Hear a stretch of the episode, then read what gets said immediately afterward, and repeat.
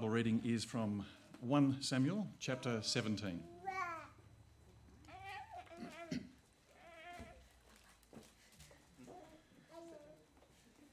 Now the Philistines gathered their armies for battle, and they were gathered at Socho, which belongs to Judah, and encamped between Socho and Azekah in Ephes Dammim. And Saul and the men of Israel were gathered and encamped in the valley of Elah, and drew up in line of battle against the Philistines. And the Philistines stood on the mountain on the one side, and Israel stood on the mountain on the other side, with a valley between them.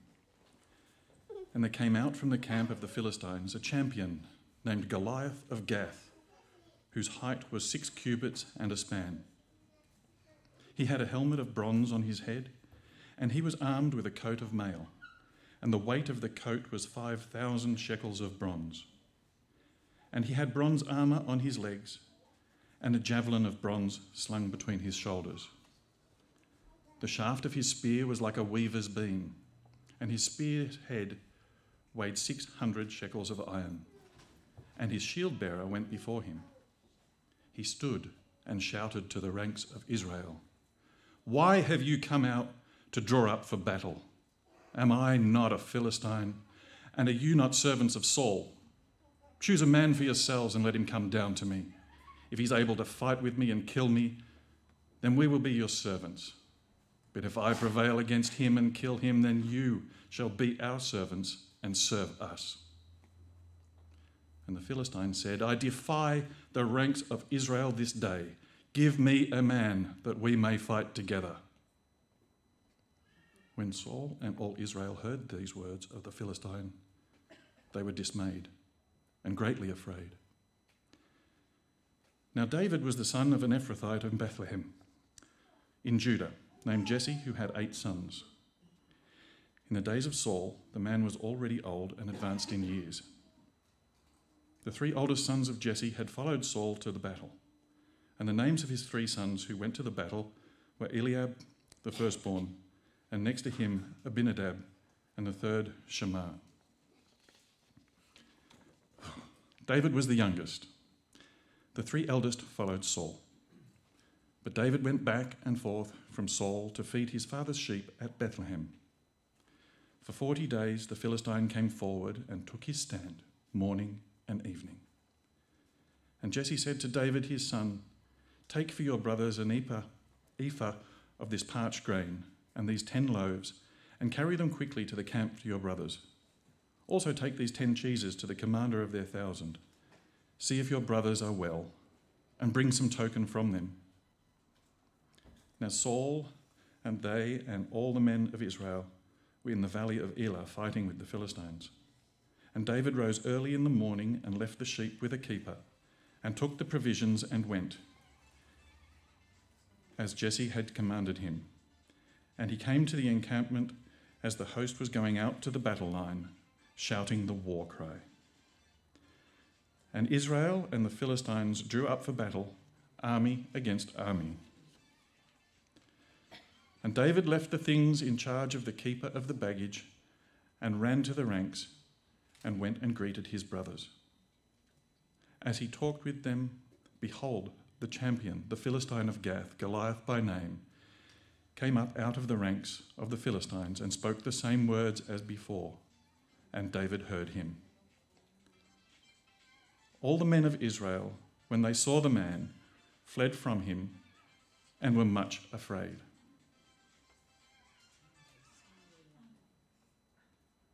And the men of Israel said, Have you seen this man who has come up? Surely he has come up to defy Israel. And the king will enrich the man who kills him with great riches and will give him his daughter and make his father's house free in Israel. And David said to the men who stood by him, What shall be done for the man who kills this Philistine and takes away the reproach from Israel? For who is this uncircumcised Philistine that he should defy the armies of the living God? And the people answered him in the same way So shall it be done to the man who kills him. Now Eliab, his eldest brother, heard when he spoke to the men, and Eliab's anger was kindled against David. And he said, Why have you come down? And with whom have you left those few sheep in the wilderness? I know your presumption and the evil of your heart, for you have come down to see the battle. And David said, What have I done now? Was it not but a word? And he turned away from him toward another and spoke in the same way. And the people answered him again as before. When the words that David spoke were heard, they repeated them before Saul, and he sent for him. And David said to Saul, Let no man's heart fail because of him. Your servant will go and fight with this Philistine. Saul said to David, You are not able to go against this Philistine to fight with him, for you are but a youth, and he has been a man of war from his youth. But David said to Saul, Your servant used to keep sheep for his father. And when there came a lion or a bear and took a lamb from the flock, I went after him and struck him and delivered it out of his mouth. And if he arose against me, I caught him by his beard and struck him and killed him. Your servant has struck down both lions and bears and this uncircumcised Philistine shall be like one of them, for he has defied the armies of the living God. Then David said, The Lord, who delivered me from the paw of the lion and from the paw of the bear, will deliver me from the hand of this Philistine. And Saul said to David, Go, and the Lord be with you. Then Saul clothed David with his armour. He put a helmet of bronze on his head and clothed him with a coat of mail. And David strapped his sword over his armour. And he tried in vain to go, for he had not tested them. And David said to Saul, I cannot go with these, for I have not tested them. So David put them off. Then he took his staff in his hand and chose five smooth stones from the brook and put them in his shepherd's pouch. His sling was in his hand, and he approached the Philistine. And the Philistine moved forward and came near to David with his shield bearer in front of him. And when the Philistine looked and saw David, he disdained him, for he was but a youth, ruddy and handsome in appearance. And the Philistine said to David, Am I a dog that you come at me with sticks? And the Philistine cursed David by his gods. The Philistine said to David, Come to me, and I will give your flesh to the birds of the air and to the beasts of the field. Then David said to the Philistine, You come to me with a sword and with a spear and with a javelin, but I come to you in the name of the Lord of hosts, to the God of the armies of Israel, whom you have defied. This day the Lord will deliver you into my hand, and I will strike you down and cut off your head.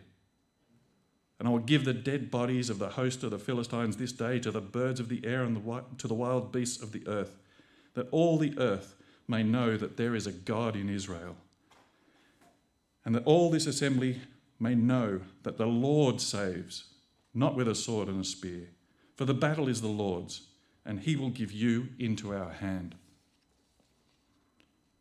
When the Philistine arose and came and drew near to meet David, David ran quickly toward the battle line to meet the Philistine. And David put his hand in his bag and took out a stone and slung it and struck the Philistine on his forehead. The stone sank into his forehead and he fell on his face to the ground. So David prevailed over the Philistine with a sling and with a stone and struck the Philistine and killed him. There was no sword in the hand of David. Then David ran and stood over the Philistine and took his sword and drew it out of its sheath and killed him and cut off his head with it. When the Philistines saw that their champion was dead, they fled. And the men of Israel and Judah rose with a shout and pursued the Philistines as far as Gath and the gates of Ekron, so that the wounded Philistines fell on the way from Shaaraim as far as Gath and Ekron. And the people of Israel came back from chasing the Philistines, and they plundered their camp. And David took the head of the Philistine and brought it to Jerusalem. But he put his armour in his tent. As soon as Saul saw David go out against the Philistine, he said to Abner, the commander of the army, Abner, whose son is this youth? And Abner said, As your soul lives, O king, I do not know. And the king said, Inquire whose son the boy is. And as soon as David returned from the striking down of the Philistine, Abner took him and brought him before Saul with the head of Philist- the Philistine in his hand. And Saul said to him, Whose son are you, young man? And David answered, I am the son of your servant Jesse, the Bethlehemite. This is the word of the Lord.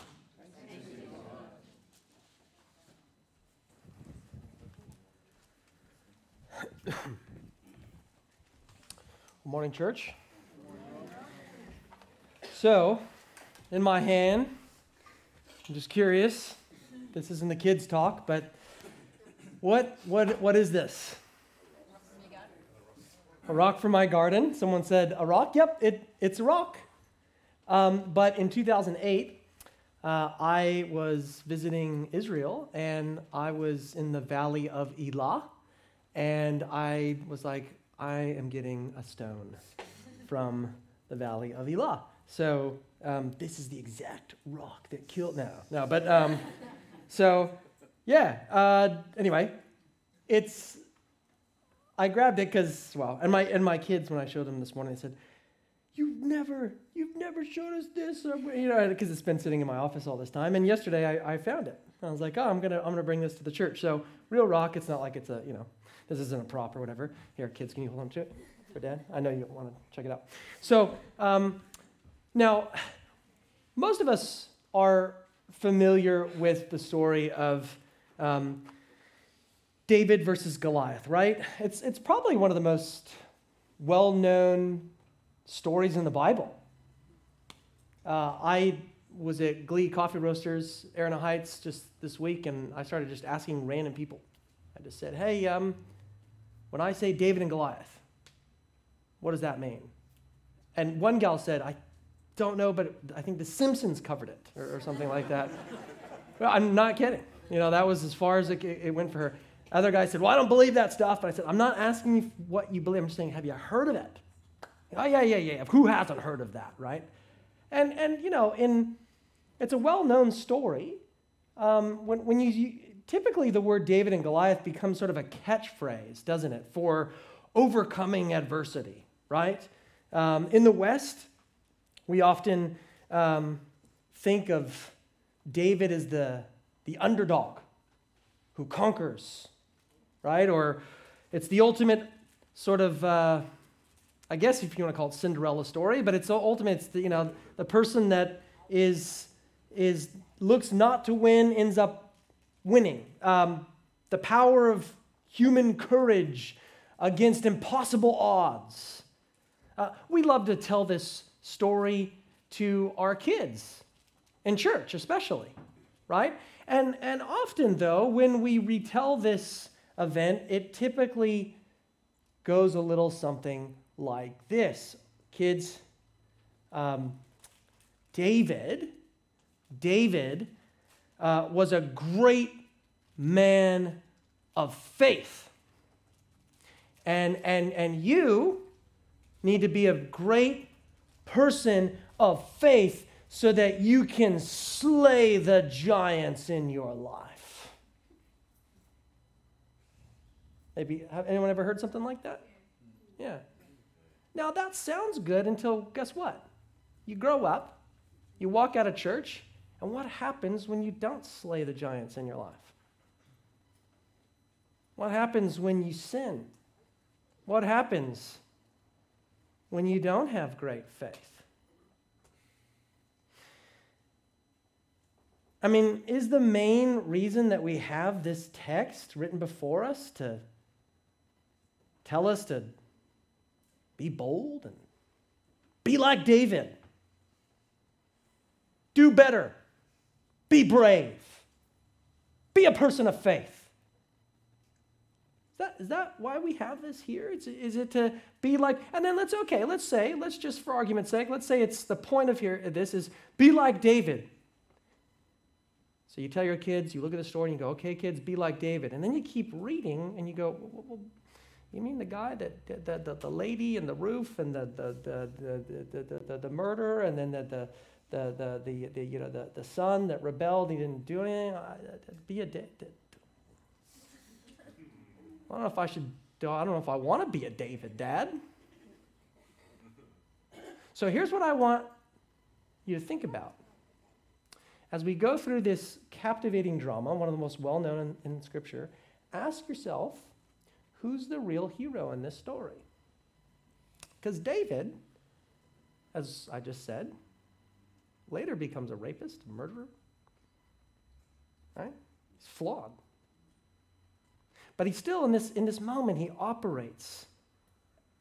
He, this event is a microcosm in a sense. It, it points beyond itself to something much bigger. This idea of, of redemption from this shepherd. So ask yourself who's the real hero in the story? And then ask yourself this Where are you and I meant to identify in this story? Where are we to place ourselves in the story? So here's the real hero. Who's the true conquering king in this story? That's what I want you to think about as, as we unpack it together.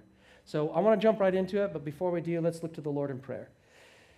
Heavenly Father, we know that there are people sitting here right now that are in sin, that don't know you as Lord and Savior. They will never turn to you apart from your sovereign grace. Lord, so we ask that you would quicken dead hearts, grant life as your word is preached and your gospel is upheld. Draw them to yourself, we pray in Christ's name. Amen. So let's jump right into it. Um, you know, this is a, a, this is a fantastic text, right? It's, and it's interesting as, as it opens up. Um, what are we given here? Well, we're given some geographical background, right? So if you look here in 1 Samuel 17, uh, basically there's a bunch of spots that Ralph, you did a great job, brother. Where you're at? Yeah, a bunch of spots that we're, we're, let's be honest, we're not really familiar with. Uh, they're super hard to pronounce, and so we're kind of going, nah, yeah, yeah, that's cool. But even, even, even just a cursory reading of this text, what do you see? You see the name Judah in there? Can you see that? So, so Judah, we know, okay, well, hold on. Judah is the Israelites. So, what, what's that immediately telling us? The Philistines are encroaching onto the Holy Land, right? And then what does Saul do? As his kingdom is invaded, he assembles the troops to repel them, to push them back. And now what's happened is you've got the Philistines on one side, and you've got the Israelites on the other side. That's the setting. God's people on one side, the Philistines on the other. Can you sort of see that in your mind's eye? If not, let me read you a, a quick quote from Eugene Peterson, who I think really paints a helpful picture. He writes this The air is heavy with hostility. There isn't a man on either side of the valley who isn't hefting a spear, sharpening a sword, getting ready to kill. The valley of Elah is a cauldron in which fear and hate and arrogance have been stirred and cooked for weeks into what's now a volatile and lethal brew. It's great. That's great writing. That's the scene, though. And just when we're wondering what's going to happen next, you can sort of feel the intensity. As, as Eugene Peterson there says there, the air is heavy with hostility.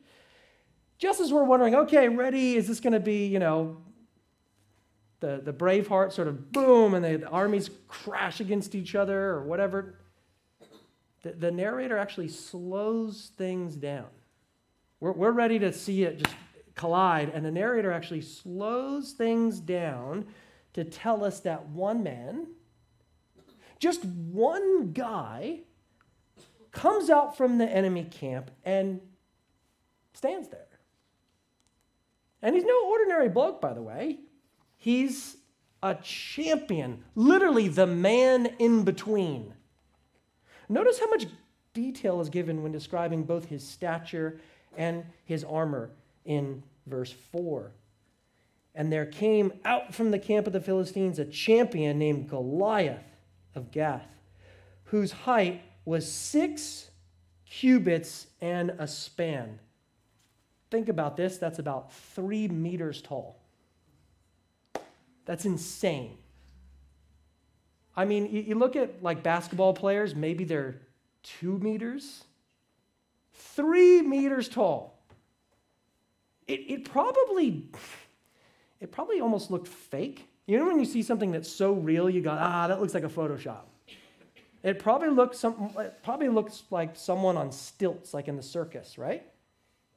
Except this is this is no joke. Uh, you can see the battle scars on this man's body. Each scar has a story behind it. You see, year after year, dozens of soldiers have tried to fight this man to no avail. He has defeated them one by one. He's a killer. And if that's not overwhelming enough, the author proceeds to tell us about his top notch combat gear. I mean, he really seems to, to linger here so as to illustrate Goliath for us. Truth is, this is the longest description of military apparel in the Old Testament. So let's look at it. Verse 5. Verse 5. He had a helmet of bronze on his head, and he was armed with a coat of mail, and the weight of the coat was 5,000 shekels of bronze. And he had bronze armor on his legs, and a javelin of bronze slung between his shoulders. Okay, so hold on a second here. Let's just think about the defensive side of things. Okay, let's just think about his defense. It, says that he has an extraordinary helmet. Normally, the Philistines had like these sort of feathery little helmets, but he's got a helmet of bronze. So I don't know how you'd, I don't know how you'd hit him in the head if he's three. I mean, I guess he could jump, right, or get up on a ladder, you know, try to. But even if, even if you did, he's, he's got an, a, a helmet made of bronze. So, so you're probably going to give up and say, well, I'm just going to try to thrust his torso. But even that was guarded, protected by a set of armor weighing 58 kilos. 58 kilos. Like, it, you know, in CrossFit, if, if you run, uh, you know, you, you can run 5Ks, and sometimes they have you do it with like a weight belt, and then you do push ups. Try running with like a weight belt. It's a totally, it changes the game. This guy's got a weight belt, so to speak, 58 kilos, right? This is, this is a big boy. Finally, if you're fighting him, you can't hit his head, you just you get to the, you know, his torso, that's covered up by 58 kilos worth of armor, and then you say, that's it, I'm gonna go dirty and go for his legs. Well, he's got shin guards fully made of bronze. So that's just his defense. Let's go to his offense. His offense, he's got a javelin, which is a curved sword slung across his back. There's a massive sword that he's carrying. He's got his own shield bearer going in front of him. And his spear, look what it says. Uh, this is amazing. It's not a typical spear, right? L- look here. What he, verse 7 the shaft of his spear was like a weaver's beam, and his spearhead weighed 600 shekels of iron. I mean, it's com- like even just the shaft of it, right? E- even the sheer mass of, of his spear is compared to a weaver's beam. This is unusually massive. And the head alone weighs over six kilos. So imagine that thing being thrown at you. I think we get the point. If you haven't got it already, Goliath would seem invincible, right? He's armed to the teeth. And he's got every weapon known to man, and he's a skilled fighter from his youth. Especially when you consider at this stage in history, most Israelite soldiers wore basic clothing and had basic elementary tools of war. So there's Goliath. Just daunting as all get out. And as he steps forward, not only is he just this colossal of a man, but he begins to sp- do what? He opens his mouth, doesn't he? And he begins to talk trash. He, he's yelling out full throated insults against God's people. Look at verse 8. He stood and shouted to the ranks of Israel why have you come out to draw up for battle? Am I not a Philistine? Are you not servants of Saul? Choose a man for yourselves and let him come down to me. What's he proposing there? Choose a man for yourself. You hear that? He says, Look, I'll, I'll represent the Philistines. You choose someone to represent you. Essentially, a whole group of people could be represented by just one person. You get what he's saying there? This is known as corporate personality, where one warrior can represent all the people. That's what Goliath's calling for. And the logical choice would be Saul. Do you remember the bloke that was heading, you know, tall, dark, and handsome, head and shoulders above everybody else? Well, that guy pales in comparison to this giant now. And he's scared. And as Goliath stands there, you can, and he's shouting out, you can hear the dramatic music begin to kick in. And he does this not one day, not two, not eight, not 10, 40 days. He makes God's people look like a bunch of cowards. And he calls them out. Will no one fight this guy? Will God's people eventually have to raise the white flag and surrender? Man, the kingdom, there was so much promise, and everything's imploding now. Remember, they've come out of just the, the, the book of Judges of, of years of darkness and decay. And, and, and now we've got a kingdom and it's already crumbling and it's going to just go to shambles from this one guy. And, and none of the men will fight him. What they need at this moment is someone who will walk down into the valley as a representative for them and face the enemy and defeat the enemy of God's people so that in him all the people of God will be victorious over this enemy because he serves as their representative and substitute. Wink, wink. Wouldn't it be awesome if it was someone from Judah? And wouldn't it be awesome if it was a, someone from Bethlehem? Yes, it would. And where is he? Well, now the scene shifts from this, you know, you hear the dramatic music and takes you way over here. And then we see the guy who will take on this giant, but he's a 14 year old boy, 15, 16, maybe. He's a kid, probably playing a musical instrument minding sheep. Right? The text even notes that he was the youngest of his brothers. Now, if this were a movie, and you like good movies, you'd probably start to wonder, well, what, how does this connected? Suppose that's kind of like a Marvel movie nowadays. How is that? Does it matter. They're good looking and they're fighting, and that's all you need to be contro- controlled by right? But, but if you like good movies with a plot, you might be like, oh, okay, well, what's, what's happening here? How is this connected to like what we were just watching? Right? How is this connected with the rest of the story? Well, we know that this, this shepherd boy, he's not just, he's not any old shepherd boy, is he? This is the anointed King David who will bring down the giant. Fascinating, though, look here. I mean, look at verse 12. I mean, verse 12 and following, he's not the mighty man of valor you might picture. He's basically an errand boy. He's, he's a Menulog driver. Nothing, nothing against Menulog or DoorDash, but that's, what he's, that, that's who he is. I mean, seriously, the only reason that he even shows up to the battlefield in the first place is because his dad sends him on an errand, right? And so, when David arrives on the scene and he's checking things out, he starts chatting with some of the soldiers. And when he does, what does he hear? In the distance, he hears this angry, blasphemous voice in the distance, taunting God's people with such confidence. And then what does he see?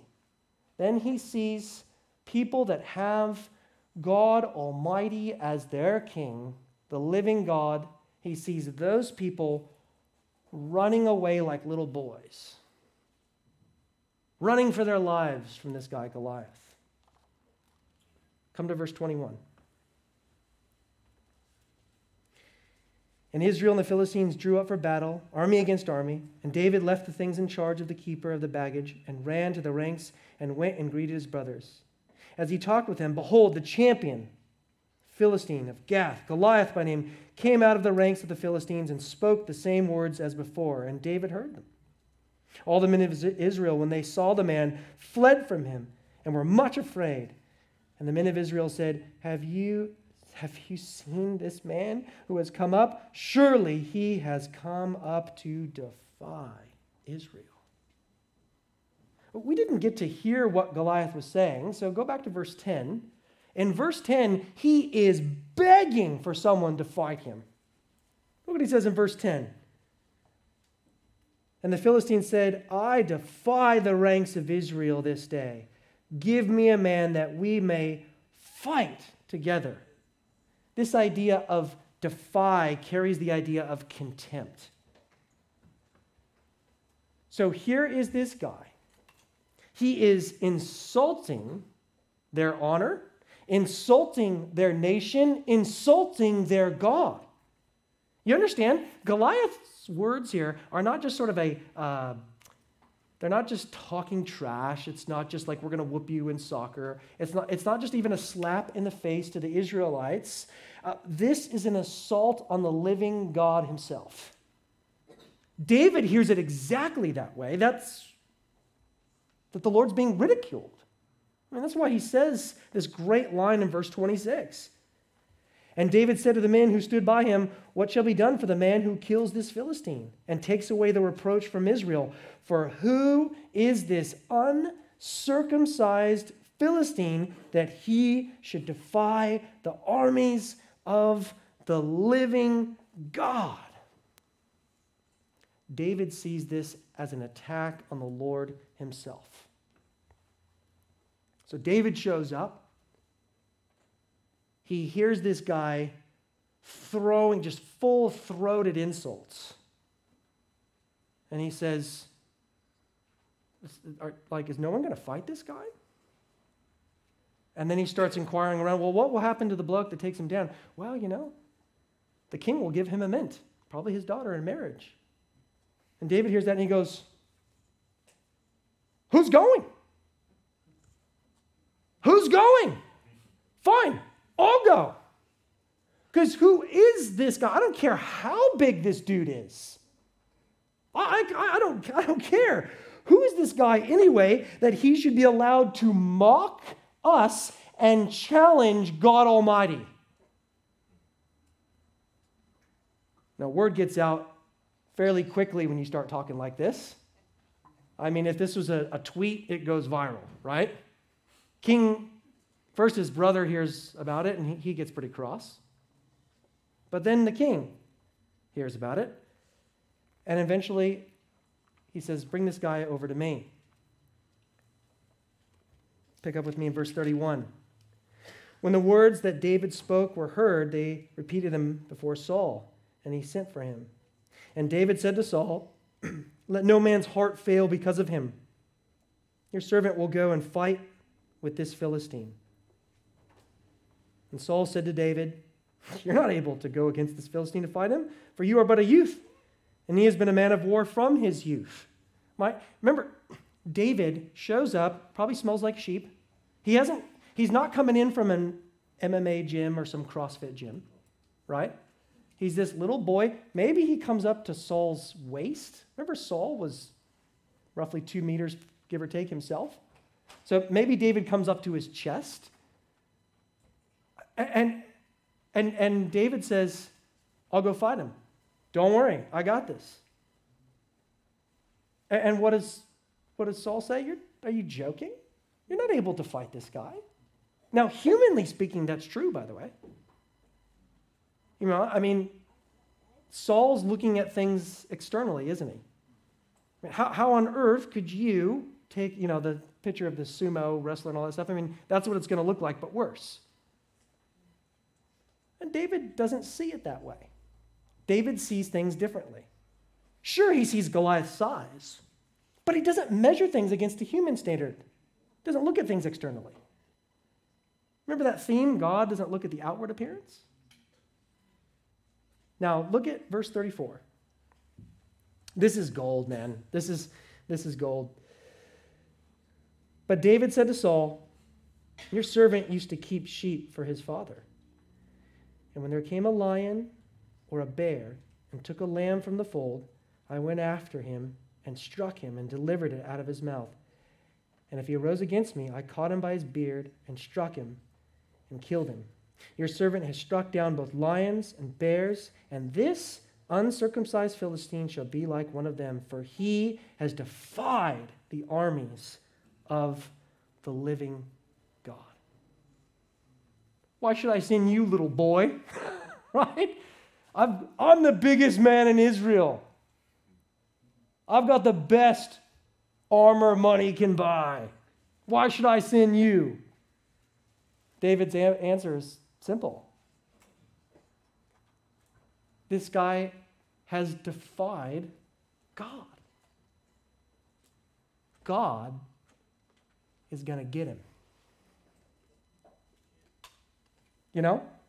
Look, uh, Saul, this has nothing to do with me being a better fighter than he is. This has to do with the fact that this guy has defied the Lord. And in the past, if the Lord delivered me from the lion and from the bear, this guy doesn't stand a chance. He doesn't stand a chance.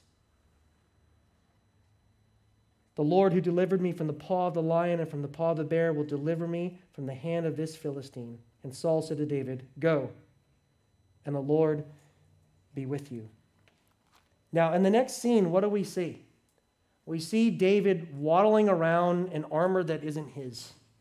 Kind of like when you dress up your kid in your clothes, right? He can't even move in the stuff. And, and he goes, This, this isn't going to work.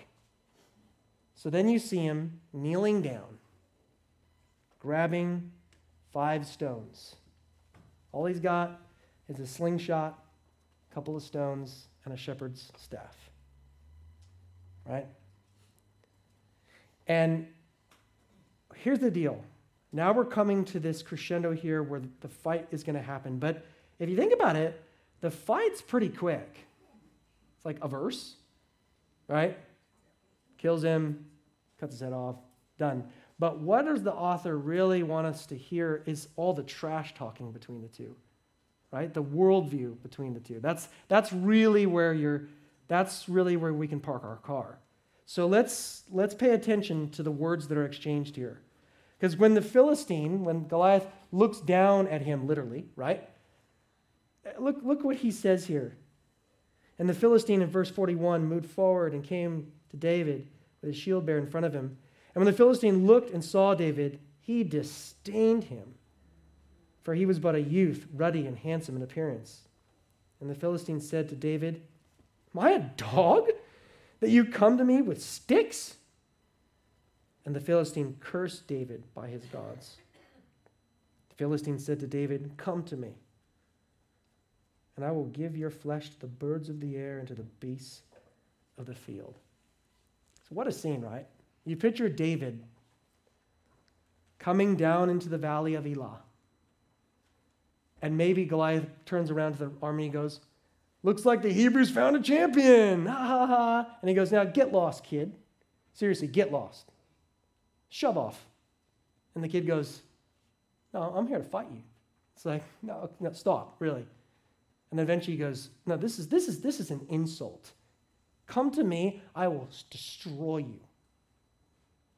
And then what does David say in response? David says to the Philistine, You come to me with a sword and with a spear and with a javelin, but I come to you in the name of the Lord of hosts, the God of the armies of Israel, whom you have defied. Amen. Like, wow. That is just, yeah. Uh, and then what he says this day, The Lord will deliver you into my hand, and I will strike you down and cut off your head. And I will give the dead bodies of the host of the Philistines this day to the birds of the air and to the wild beasts of the earth, that the whole earth may know that I am a great man of faith. Is that what it says? No. No, no, no, no.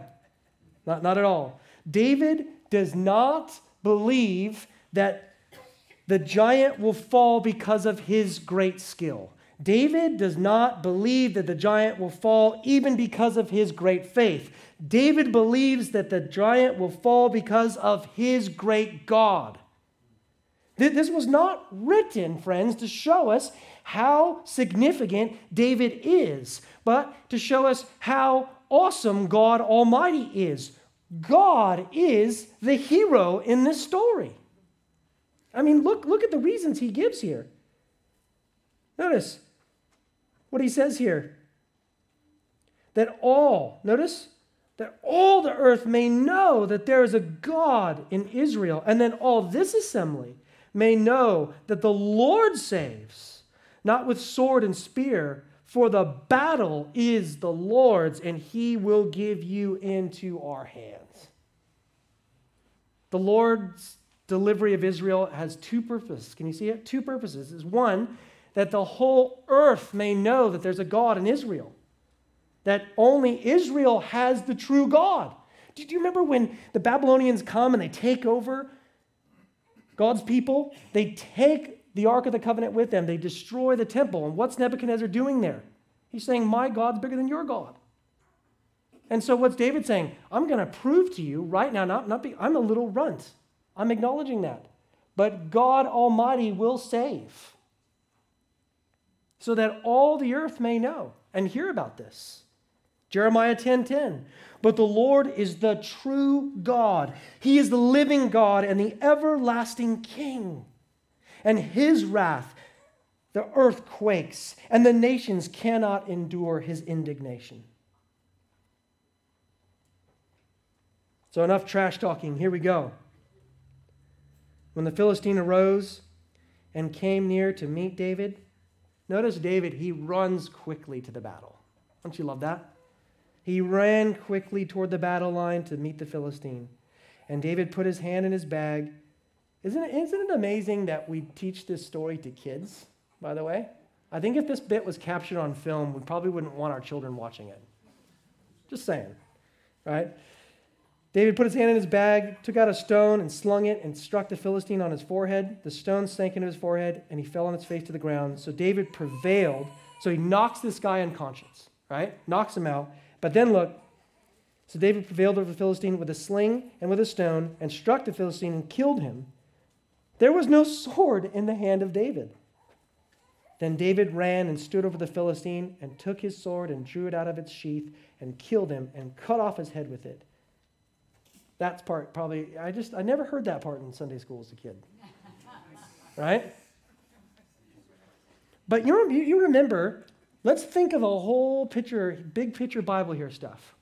Think for a second. When Adam and Eve sin in the Garden of Eden, they, death enters the world. They have to leave the Garden of Eden, correct? But on that sad and awful day, there's a promise that's made in Genesis 3:15 that one day someone will come and crush the head of the serpent. And what do we get? We get little pictures of that, finally culminating all the way when Jesus Christ does that. But even here, in God's kindness, it's a great reminder that the seed of the woman, the nation of Israel, is crushing the serpent's head. In this case, cutting off the head. It's amazing. And so David prevailed over the Philistine. The men of Israel, what do they do? They rise with a shout. The guys take off. And David is, again, this is the part we don't share it with kids. David is parading his head around like a beach ball, right? I mean, this is just, this is, this is intense. This is, uh, you know what's amazing to me? All of the caricatures that Aussies have about, oh, the Bible is just a fluffy little book of do goods and this. Oh, dude, you haven't read it. You haven't read it. It, this, is, this is more violent than any of these dumb movies that you can see nowadays. This is, this is full on. Because he is the conquering king who deals a death blow to the enemy. You see, friends, if you haven't caught it already, there's a bigger picture to this story, isn't there? Because David, as I mentioned in the beginning, has his major, major faults. David is a sinner. David needs a king, a redeemer. David needs someone to represent him ultimately. David needs someone to defend him.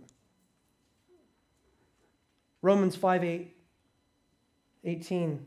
Therefore, as one trespass led to the condemnation of all men, so one act of righteousness leads to justification and life for all men.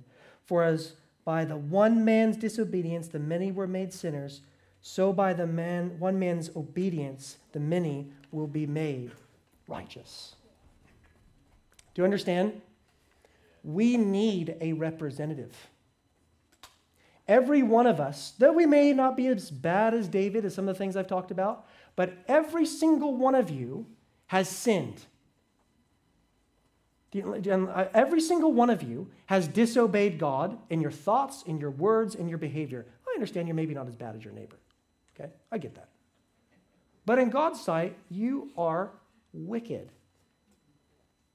And the heart, your heart is deceitfully wicked. The Bible says that our righteousness, because I know, I know in a Western culture, and I know people in this room, you're already offended with me saying, oh, I can't believe you're thinking that. But your righteousness in God's sight is like a filthy rag. You have nothing to bring except your sin to God. And when God sees you, he is just and right to pronounce you guilty. You have no hope to stand on anything. You can't point and say, Well, I'm not as bad as my neighbor.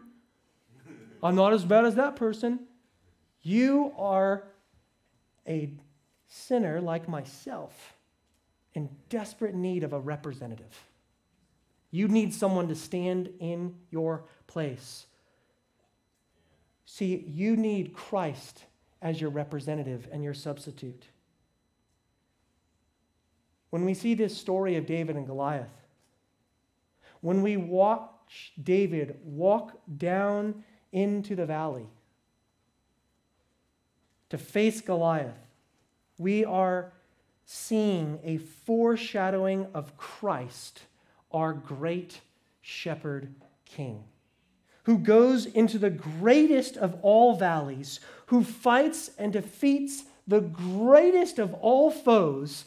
And everyone, listen, friend, everyone right now, if you place your faith in this conquering king, you are represented in the act when Jesus goes into the valley on your behalf and crushes death and hell and the grave, and the consequences of sin are borne by Christ, so that our shepherd king, our representative, brings victory for us on his behalf and his work alone. Jesus has to be your representative and your king and your substitute. You have no hope and look, if you are a Christian, dear friend, church, Jesus defends you right now. Hebrews 7:23. The former priests were many in number because they were prevented by death from continuing in office, but he holds his priesthood permanently because he continues forever. Consequently, he is able to save to the uttermost those who draw near to him to God through him, since he always lives to make intercession for them. Church, Jesus is defending you if you are in him even now. Romans 8:31. What then shall we say to these things? If God is for us, who can be against us? He who did not spare his own son, but gave him up for us all, how will he not also with him graciously give us all things? Who shall bring a charge against God's elect? It is God who justifies. Who's to condemn? Christ Jesus, the one who died. More than that, who was raised, who is at the right hand of God, who is indeed interceding for us. At this very moment, friend, if you are in Jesus, the shepherd king, our great conquering king, is defending you right now. And no one or nothing can snatch you from his hand. See, David functioned as a representative, as a champion on behalf of the people. He won a victory for the people. Christ won the greatest of victories for those that trust in him. But just by hearing that this morning, it doesn't mean that you are now, bingo, a Christian. Do you understand? Just by hearing that, you can say, well, that kind of makes sense. I think I get. Uh, Rob, if I can just distill it down, I think what you're saying, okay, I've sinned. You got, you drove that point. I wasn't. I was pretty annoyed. I was trying to tune you out on that point. But, but uh, you said I'm, I'm bad. I'm, I'm kind of distasteful in God's sight. Yeah, yeah, yeah. I get it. But Jesus, okay, Jesus conquered sin. All right, cool. So where does that leave me? It leaves you nowhere unless you turn to Christ, unless you turn to Jesus in faith and repentance. It leaves you nowhere unless you cling to Jesus, unless you hold on to that promise that God so loved the world that he gave his only Son, that whoever believes in him shall not perish but have everlasting life. So when we walk away from this story, what are, what are we, as Christians today, how are we, who's the hero here? Well, I think it's, it's clear. But who are we to identify with here in this story? Well, I know that maybe you initially thought maybe, oh, I'm kind of like David. But I think what's meant to be drawn here is that we need to identify with the people that are hopeless and scared and disobedient and people in need of saving. This is, let me say this as clearly as I can. Because in this nation, amongst other things, you feel self sufficient. And, and this is with me. Yeah, I don't need it. I don't need Christ. I don't, I don't need that. I don't need this. I don't need the religious stuff. It's not for me. It's not for me. Then God will treat you exactly on those terms. You'll stand before God and you'll be guilty. You need a champion on your behalf. You need to be dependent on this representative, on this substitute. Otherwise, there's no hope for you. Look, the, the, the government's not going to be there to bail you out when you die and hand you a, a card. You understand? It, it, it, God is not going to look at you and say, Oh, I'm just disappointed. I'm just disappointed. God's going to look and say, Sinner, depart from me unless you turn to Christ and you're clothed in his righteousness. God's not going to look at you and say, did, did, did we feel like we had safe space together? Is this, is this okay? God's going to look at you and say, Sinner, depart from me, you who practice lawlessness, unless you turn to Jesus, unless you turn to Christ. That's it. It's as simple as that. You don't bring anything in your hand. You don't, you don't try to, you know, tick the church attendance box. Oh, I'm good, I'm good, I'm good. It's only through Christ and his righteousness alone. It's picture it like this way, right? We're starting to take these things off because spring is here. But imagine that it's like it's like this, friend. Uh, you know, imagine that when God sees you, when you die, Again, as I've said, he sees you as guilty. Okay? But what you need is to be clothed with a jumper of Jesus' righteousness.